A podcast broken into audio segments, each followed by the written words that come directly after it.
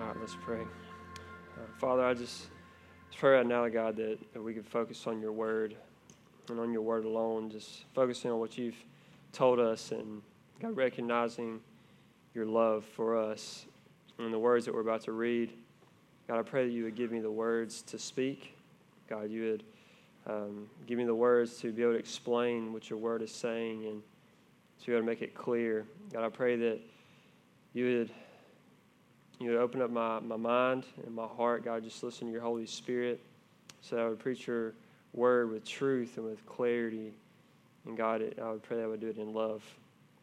Uh, Lord, I pray you would open up eyes tonight. Uh, God, thank you for the parents in the room that care for their kids. They care for their children and love them the best way they know how. Uh, just sharing your love with them. Lord, I just Thank you for every child in the room, every teenager, every student. Lord, I just thank you for the fact that uh, they are here and they're here with open ears and open hearts, God, wanting to hear your word. I pray that, that you would speak to them tonight. Um, Lord, just uh, penetrate their hearts with your word. And uh, Lord, I just pray that you would be glorified and that you'd be lifted high in this time, that we're just here to focus on you and your word. It's in Jesus' name I pray. Amen. So um, I'll be honest, I'm a little, um, I don't think I'm prepared to be able to speak uh, about this passage because it is so simple um, and it's not very long and it doesn't come to uh, a conclusion of just the gospel and um, there's not really just like an overt like good news like in it. It's just like a couple of commands, a couple of things that God is telling us to do. And um, it's kind of hard to talk about that sometimes because um, for just four verses, um, you kind of have to, uh, you feel like you have to fill the time. Uh, but you guys know I don't really struggle with that. Um, so uh, Kenny laughed. You know, he knows that's funny. Um, anyways, um, so this is not true for every single person in this room, but um, because I know that there's parents out there um, who treat their kids wrongly. Um, they may be there in the picture, but they may uh, there may be abuse uh, physically or emotionally. I understand that that's real, um, and I wish I could say it was more rare than it actually is.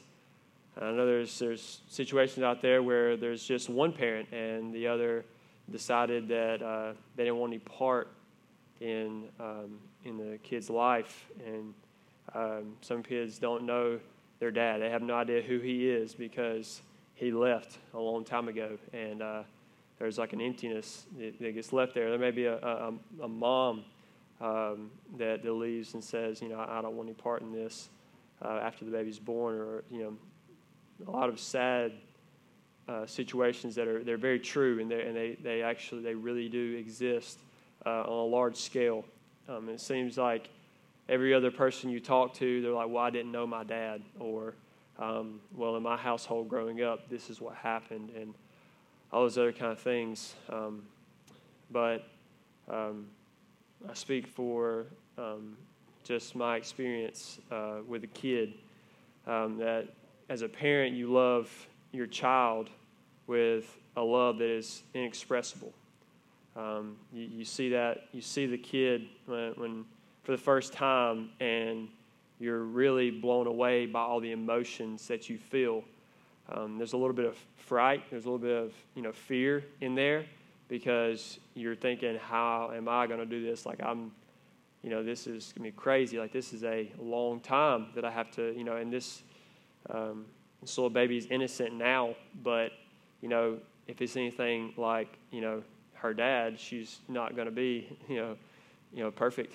So there's going to be there's going to be mess ups, and they're going to happen a lot. You know, there's going to be a lot of things that happen in the child's life that you know they they may be innocent now, other than the uh, ear piercing screams, uh, but they're not going to be innocent forever. There's going to be times uh, where they fall. They fall down. It's going to be hard for them to get back up. There's going to be times where they rebel and there's going to be times where uh, they, they don't want anything to do with the parent, and, and you know, uh, they're going to feel pain in their heart that the parent may never know about. Um, and, and, we can't shelter them from everything. So there's, there's this fear, uh, and there's also this amazement that kind of goes on in your heart, but you, you realize that this child is going to grow up one day and they're going to make their own decisions. And, and so immediately you feel the weight of responsibility. And, and so, with that, uh, as, a, as a parent, you, you have, I guess, one of two choices to take that responsibility and do the best that you can. You're not going to be, you're not going to do it perfect by any means. But you can take that responsibility and say, I'm going to do it the best I can, or you can neglect that responsibility and say, I'm, I'm not in this. I don't want this. Um, but I say that to say this um, parents try their best to raise their kids, and there's a lot of mistakes that happen in that, but there's an inexpressible love there, and there's a responsibility they have to take on, and there's a lot of pressure behind that, raising another human, uh, a human that's walking around bearing your image. Uh, a part of you is in them, and they're walking around, they're talking, they're making decisions on their own later on in life. And so there's a lot of pressure on parents. So I, I say this, I say all that uh, just to get a little background um, of what it's like because um, I speak from recently coming out of the position of a student or a dependent, um, like a child. I was a child not too long ago, dependent on solely my parents and you know making my own decisions but they had to let me make my own decisions. And now i've just recently stepped into the role of a parent and uh, and i'm young and i'm i'm not very wise in in the parenting uh, thing. Um, but i guess no one at the start is very good at it. You just kind of have to learn.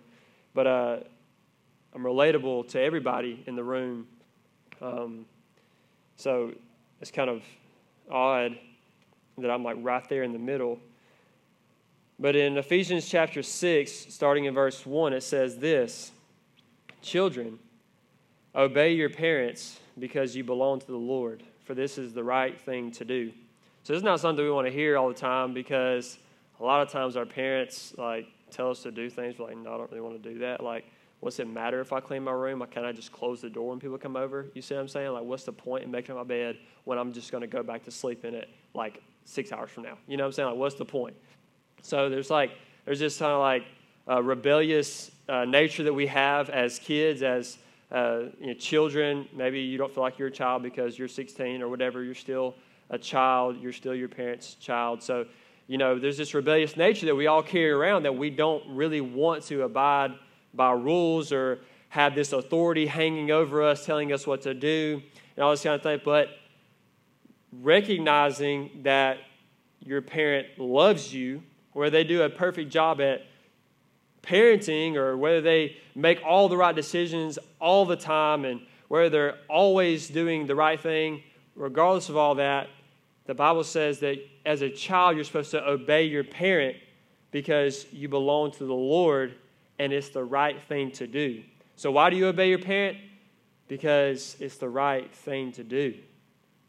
There's really, um, really nothing else to it. It's just that it's the right thing to do, and it's wrong to not obey your parent because here's, here's the way it goes is that your parent was at one time a child to their parents, which are your grandparents. And at one point in time, they were where you are at now. They went to high school, they experienced a lot of the same things you experienced. They now are they are now have a career, whereas you are going to move into a career. Uh, they now have kids. You're their kid, and maybe one day you're going to have kids. And so the, the responsibility of a parent is to be able to train the child up. Is, is to take that response. The responsibility you have when you have that kid is to be able to say, "Hey, I'm going to take this child.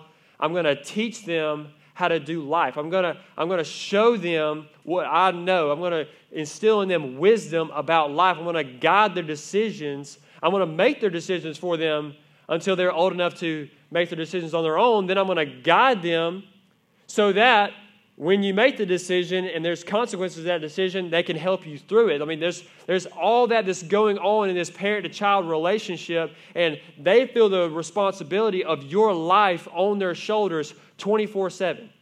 Whether you're out driving your car, although you're being safe, or you may, you know, break the law and speed a little bit, or whatever, they feel the weight that whatever happens to you is on their shoulders.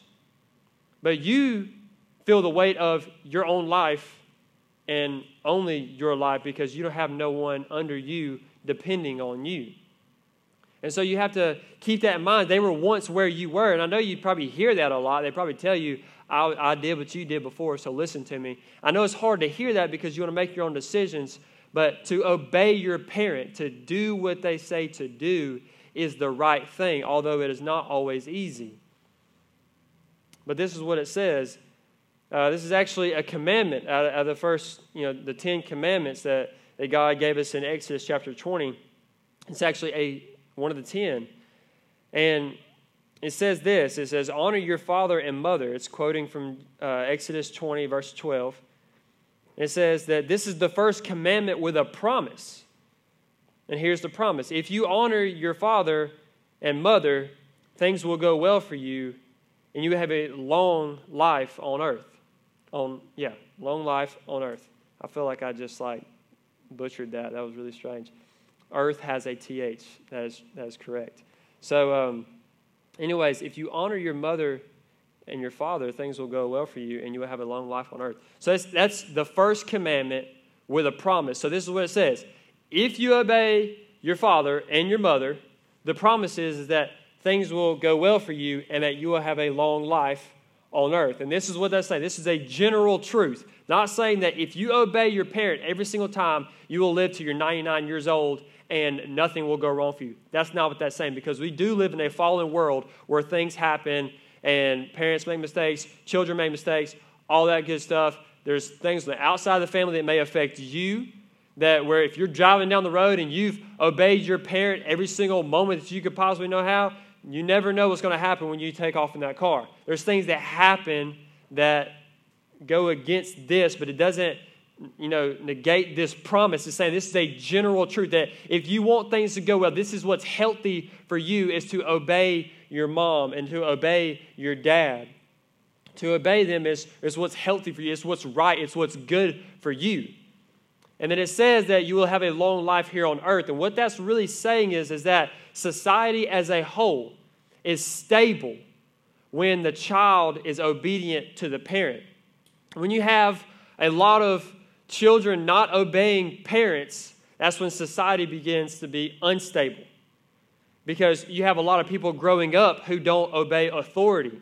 And we're all called, as even adults are, are called to obey authority at, at when they it's the government, the police officers. You, as a student, you're supposed to obey your teachers. Everybody has a level of authority. And even if you're the president, somebody is higher than you. And, that, and, and no matter who that is, God is always higher than them. So everybody has to submit on some form of level. And so, as a child, you're learning how to submit, you're learning how to take authority, and you're obeying as, as a child. But parents have to do the same thing.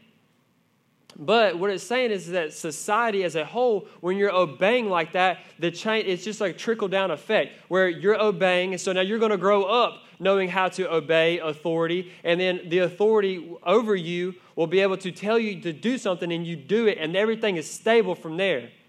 It's not going to be perfect. It's not going to be this bliss society where everything is roses and everything just goes right and nothing goes wrong. It's not going to be that. It's just a stable society where you say, I'm going to follow the rule that God has put in place. And God has placed these people in authority over me, especially your parents, so that things will go well. That there's not just a bunch of people going around doing their own thing. There is a standard we have to live to. And so that's what it's saying is that things will go well for you. But we're not just going to be talking to you tonight, children. We're going to be talking to the parents too. That's what it says in verse 4. It says, Fathers, meaning parents, do not provoke your children to anger by the way you treat them. So, as parents, you know, future parents, y'all are going to be parents one day, Lord willing.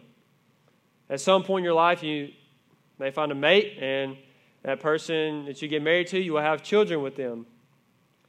And children are a blessing, but here's the thing is that you have to raise them up, and you're going to feel that same pressure, that, that, same, that same weight of responsibility, which is not a bad thing. Is not a bad thing. And in fact, I have found that having a child under my care has held me more accountable in my actions.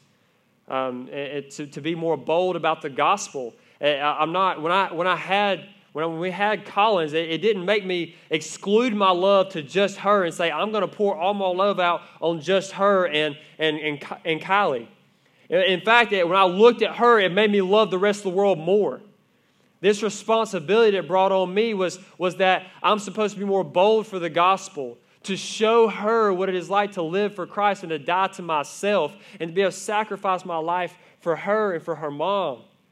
It has made me a better person because now I have that accountability, that thing on my shoulders telling me that somebody is watching you, and it's a good thing. It's not a weight, it's not a burden, so to speak, but it's a responsibility on your shoulders that, that makes you think twice about your actions and it makes you it, it, corrects the way you're thinking. It makes you it makes you go on a more straight path and it makes you more accountable to god. And you're you're you have a deeper relationship with god now because you realize that as a parent you have a child and god is your heavenly father and you are his child. So now you have a better view of what he views you as as a child. The love that you have for your child that indescribable inexpressible love you have for your child so much more so does god have that love for you as his child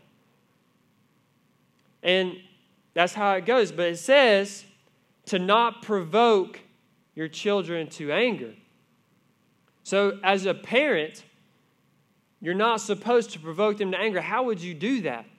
Maybe by having overly this, this overly strict boundary on them that uh, I think a lot of people would call sheltering.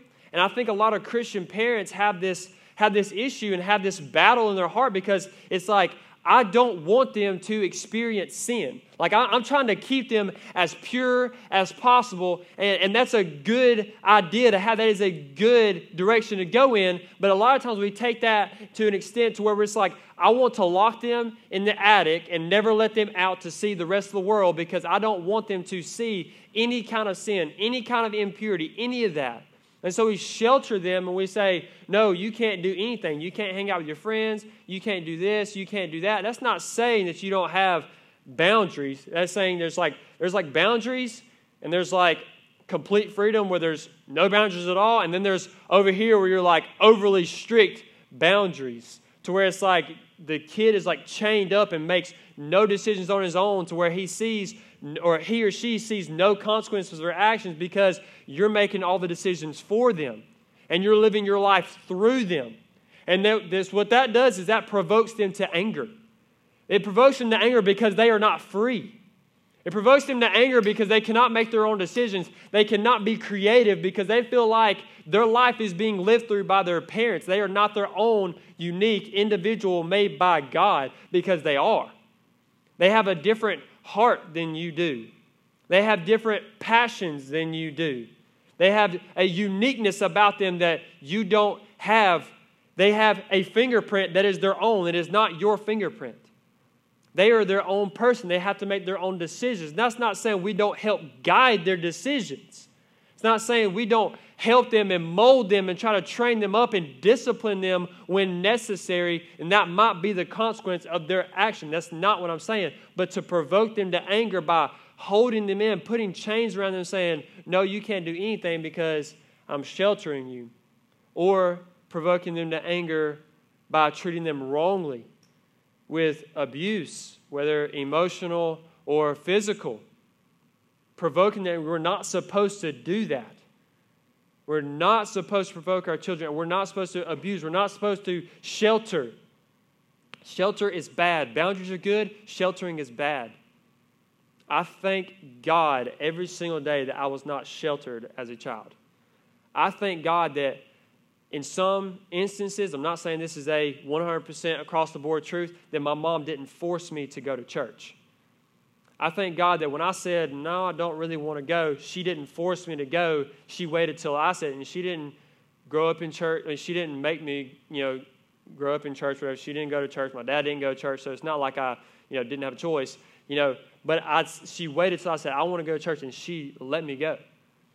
And in a lot of ways, I feel like that was helpful in my, in my walk with Christ because I didn't grow up knowing what Christian lingo was. I didn't grow up in a Christian culture. I didn't grow up in the youth group where I knew what to say. I knew how to act. I knew, you know, this personality at church and this personality at school. I didn't know any of that.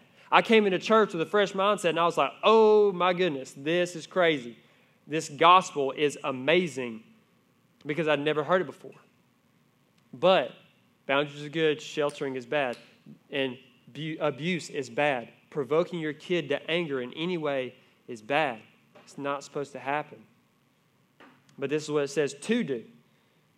It says, rather, bring them up with the discipline and instruction that comes from the Lord.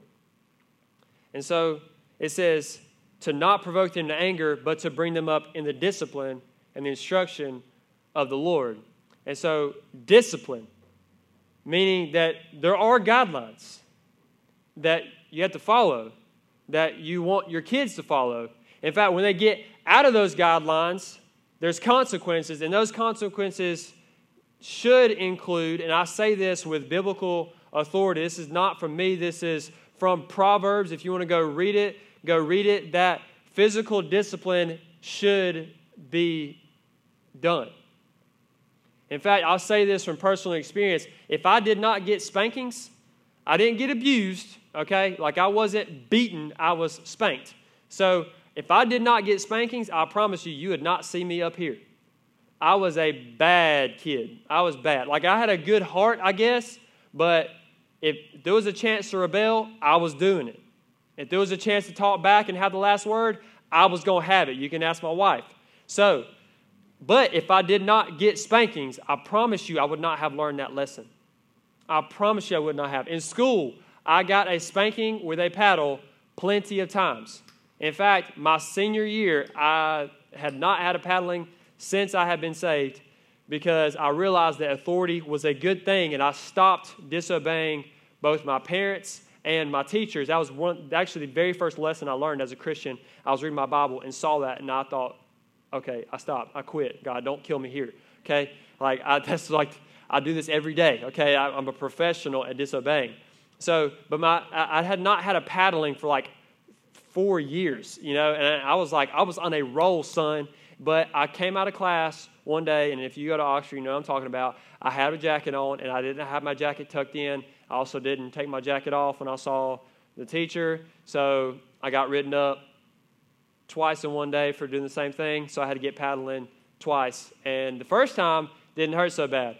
Second time I came back in, he wanted to know why I was in there a second time for the same thing, so he wore me out. Let me just tell you, I should have called DHR on him for doing that to me. It just so happens that we were good friends, and he was just trying to show me, do not do this again. So I'm just saying, discipline is a good thing. I look back and see that it was a good thing. My dad told me, son, I don't want to do this. This is not something I enjoy doing, but you'll understand when you get older. That's probably something you hear a lot, kids. That I do not want to do this, but you'll understand when you get older. And he'd give me three licks.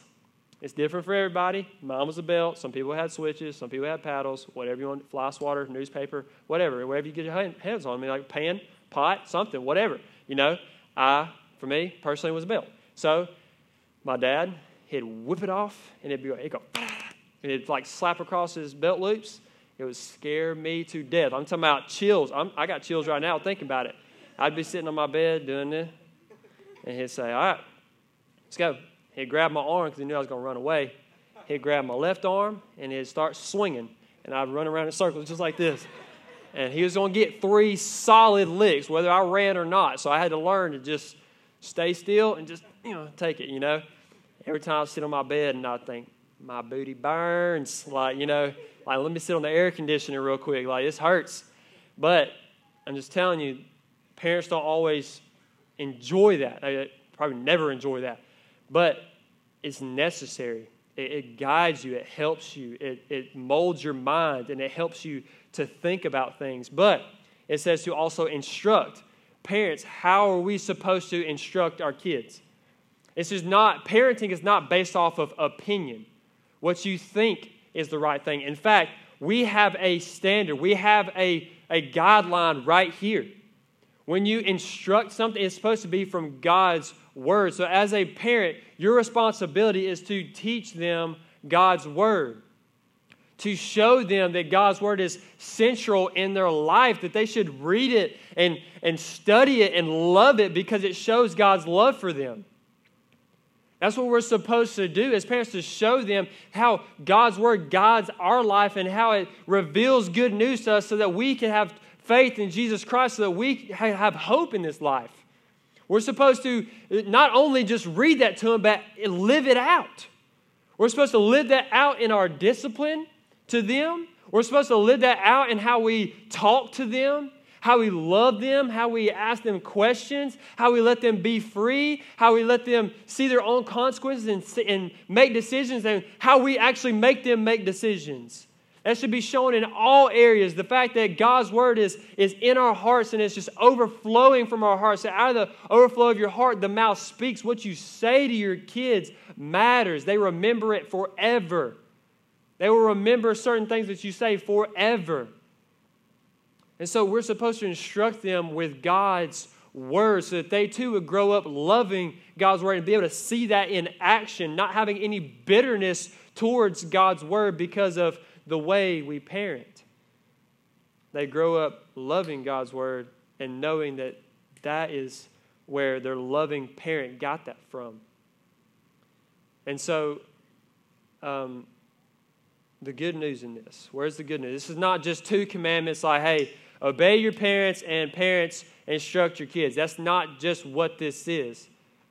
Just like marriage between the husband and the wife, which is Christ, is the head of the church, loves the church. Just like that picture, this too shows the picture of the gospel how God, our Heavenly Father, loves His child, loves His children very deeply. In fact, in Luke chapter, um, let's see, Luke chapter 11, verse 13, it says this So if you sinful people know how to give good gifts to your children, how much more will your heavenly Father give the Holy Spirit to those who ask Him? So it's just a picture of how He is our Heavenly Father He loves us. And if parents on this earth who are sinful can give good gifts to their children, how much more can God give the Holy Spirit to those who ask Him, His children. And the love that you feel from your parent or the love that you feel for your child as a parent, think about how much more God loves you and how much more secure you are in Him as a child. He is a parent that can never fail.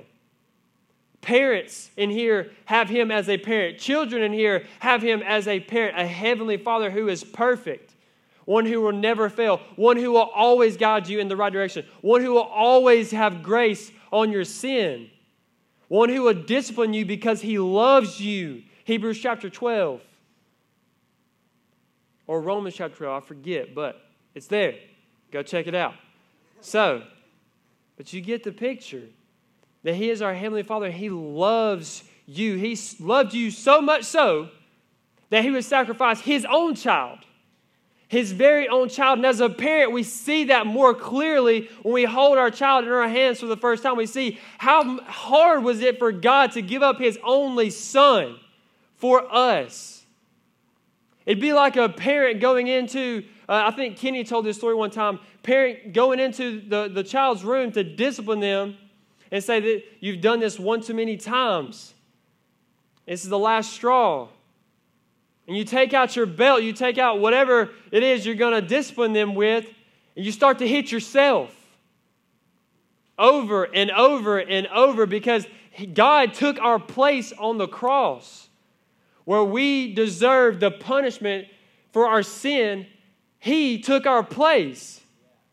As if we were nailed to the cross already. It's like He came and took us down and said, No, I'm going to go be on that cross and the sins that you committed will be nailed to it so that you can walk away clean, so that you can walk away as a perfect child in the arms of a heavenly Father. When God looks at you, he sees his perfect Son because he who knew no sin became sin so that we who knew sin could become righteous. That's the picture. Some of us have wounds so deep in our hearts from our parents because there's just there's no other relationship like the relationship between a parent and a child. Even if the parent abandons the child, the child will always have that that feeling in their heart. You know, like why wasn't I worth it? Why didn't you stay? Why didn't you love me? Was I not lovable? Or maybe the parents stayed around and and there was just wounds that they were inflicted so deeply that it has affected you in so many areas of your life that you cannot even describe it. Well, tonight, the good news is that what God was trying to show in this passage, not only was He trying to tell us the right way to live, the, the way that's going to be best for us in life, not only was He trying to say that, but He was trying to say, I love you. You are my child. I will hold you. I will never let you go. You will always be in my hand. No matter how deep your sin is, my grace will abound all the more. However much sin you have, my grace tops that. And I will always love you forever until the end of the age. I will always be with you. I will never leave you. I will protect you. I will give you the words to say when you need them. When you're lonely, I will be with you. I will not leave you. When you are depressed, I will give you joy because I'm with you. I will never leave you. That's what God was trying to tell you through this is that he can be your perfect dad. He can be your heavenly father. And if you would just trust in him, submit to him, surrender your life to him, die to yourself, trust in him, trust in that the good news that he died on the cross for you, trust in that. Trust in that. Don't listen to your wounds on how to live your life. You go to God with your wounds, and He can heal you. Don't let your wounds dictate where you live your life, and don't let your bitterness towards your parent dictate how you live your life. And don't let your really awesome mom or dad, don't let that be the end of it. Go beyond that and say, This is a picture of a perfect Heavenly Father, I need to put my trust in Him, not just in my parents, but in Him. It's a picture that all of us needed to be dependent on God as if we were children.